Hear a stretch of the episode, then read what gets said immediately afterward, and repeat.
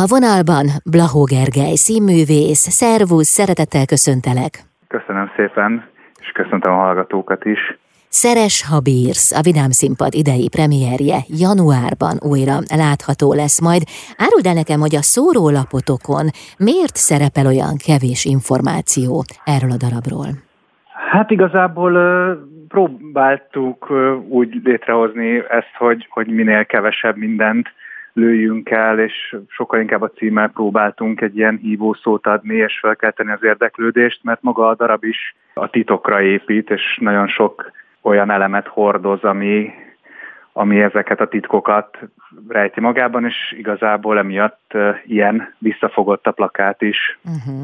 Hát ez lehet a, a titok, hogy, hogy nem lehet mindent elárulni a Így van. plakáton sem, tekintve, hogy jó néhány információ, részlet a darabból derül ki.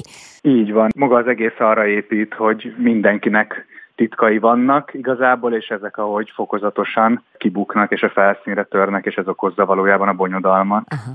Az eredetileg a technikus címen bemutatott darab 2011-ben Franciaországban az egyik legnagyobb irodalmi elismerésben Molière díjban részesült, amelyet az adott év legjobb új színpadi műve érdemel ki. Itt nálunk Magyarországon a Vidám Színpad előadásában Szeres, ha bírsz címen lesz látható ez az előadás. Mi van a darab fókuszában? Mi az, amit el lehet mondani róla, anélkül, hogy spoilereznénk? Igazából az alapvetés egy, egy hölgy vezet egy könyvkiadót, és egyszer csak a volt férje megjelenik, hogy munkát szeretne, mert, mert nincs semmije, munkanélküli és segítséget kér, és hát a, a volt felesége úgy dönt, hogy segít neki, de nem akarja, hogy ez kiderüljön a, a munkahelyén, hogy, hogy ő a volt férjét alkalmazza, ezért ezt titokba kell tartani, és hát innen indulnak a bonyodalmak, hogy egy hazugságra épül az egész, és hogy akkor onnan hogyan tovább. Mi a te szereped ebben a darabban?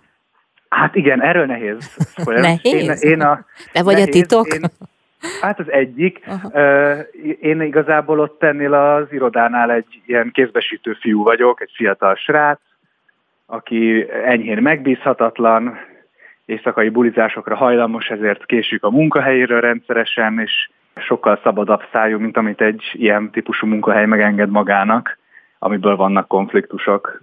Itthon a Vidám színpadon a darabot már bemutattátok. Milyen sikerrel? Hogy fogadta a közönség? Én úgy vettem észre, hogy nagyon szerették az előadást. Szerencsére nem egy ilyen tipikus, ilyen egyszerű vígjáték, hanem, hanem annál sokkal kreatívabb, szellemesebb, és nem feltétlenül helyezi csak és kizárólag a humort fókuszba, hanem sokkal inkább a szereplők közti viszonyra és feszültségre épít, aminek van olykor humorforrása, de sokkal inkább a szereplők érzelmi világát tartja szem előtt, és ez mindenképp újszerűen hat ebből a szempontból egy ilyen típusú vígjátéknál, de közben hurcolja magában ezeket a francia vígjátékos elemeket is, és én úgy vettem észre, hogy szerette a közönség nagyon, és egyre minél jobban előrébb haladt a történet, annál jobban vonódtak be. A megújult vidám színpad új arculati irányába ez a darab is gondolom beleilleszkedik, hiszen talán ez volt az első bemutató, de ha nem az első, akkor a második. Igen, öt, de az első, első volt. Ez az első, igen, igen, igen, és a Tasnádi Csaba szeretett volna egy olyan előadást, ami méltó a vidám színpad eddigi célkitűzéseihez, de mégis valahol egy más minőséget, vagy egy másfajta ilyen végjátéki kultúrát hoz be, és szerintem ez sikeresen abszolválta, uh-huh. mert egy egészen, egy sokkal intelligensebb, karakterközpontúbb végjáték ez, mint amiket olykor lehet látni, tehát hogy, hogy egy intelligens darab. Hányszor lesz látható a Szeres Habírsz című előadás? Lehet ezt tudni? Hát most januárban látható lesz kétszer, ez biztosan, februárban is műsoron lesz egyszer, de tavasztól, amikor újra nyit a Vidám színpadnak a saját játszóhelye, akkor lesz rendszeresen repertoáron, és hát reméljük, hogy szeretni fogja a közönség, és minél többször műsorra lesz tűzve. Ugye Tehát ez a terv. Tavasszal, márciustól költöztök vissza a megújult Eurocenterbe. Addig hol látható az előadás? Ez az Óbudai Kulturális Központban látható addig ez az előadás idéglenesen, januárban és februárban. Sőt, ha jól emlékszem, akkor ott volt a bemutató is.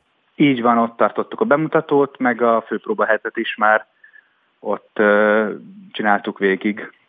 Mit gondolsz, hogy milyen az a darab, ami a Vidám Színpad új irányához illeszkedik? Tehát mi az, ami, amire a közönség 2021, bocsánat, 2022-ben vevő, mi az, amit szeretnek az emberek, mi nevetünk? Én szerintem az önirónia egy ilyen erős hívószó tud lenni, amikor a saját életünkben is fellelhető problémákkal találkozunk, és ezek, ezek valahogy egy humoros formában vannak tálalva, és ez a darab is szerintem pont egy ilyen, ahol csomó olyan elemmel találkozunk, olyan a titkok is arra építenek, hogy olyan titkok, amiket mi is magunkban hordozunk, rejtegetünk, és, és ezeknek, ha van egy humorforrása, van egy öniróniája, az szerintem mindig, mindig is érvényes, és azt látom, hogy e fele is van keresgélés, hogy, hogy hogyan tudunk, hogyan tanulhatunk meg nevetni magunkon. Hát ez nagyon fontos. fontos. Nagyon. Nagyon, azt hiszem, hogy ez az első helyek egyikén szerepel, ami, ami valahogy nem is tudom, az, az élet meg a boldogság megéléséhez szükséges. Igen. Hát akkor sok ilyen darabot kívánok nektek, és természetesen Köszönjük. nagy sikert januárban az Óbudai Kulturális Központban, azután majd márciustól az Eurocenterben. Nagyon szépen köszönjük. És boldog új évet kívánok. Boldog új évet kívánok. Blahó Gergely színművész volt a vendégem itt az Intermedzóban.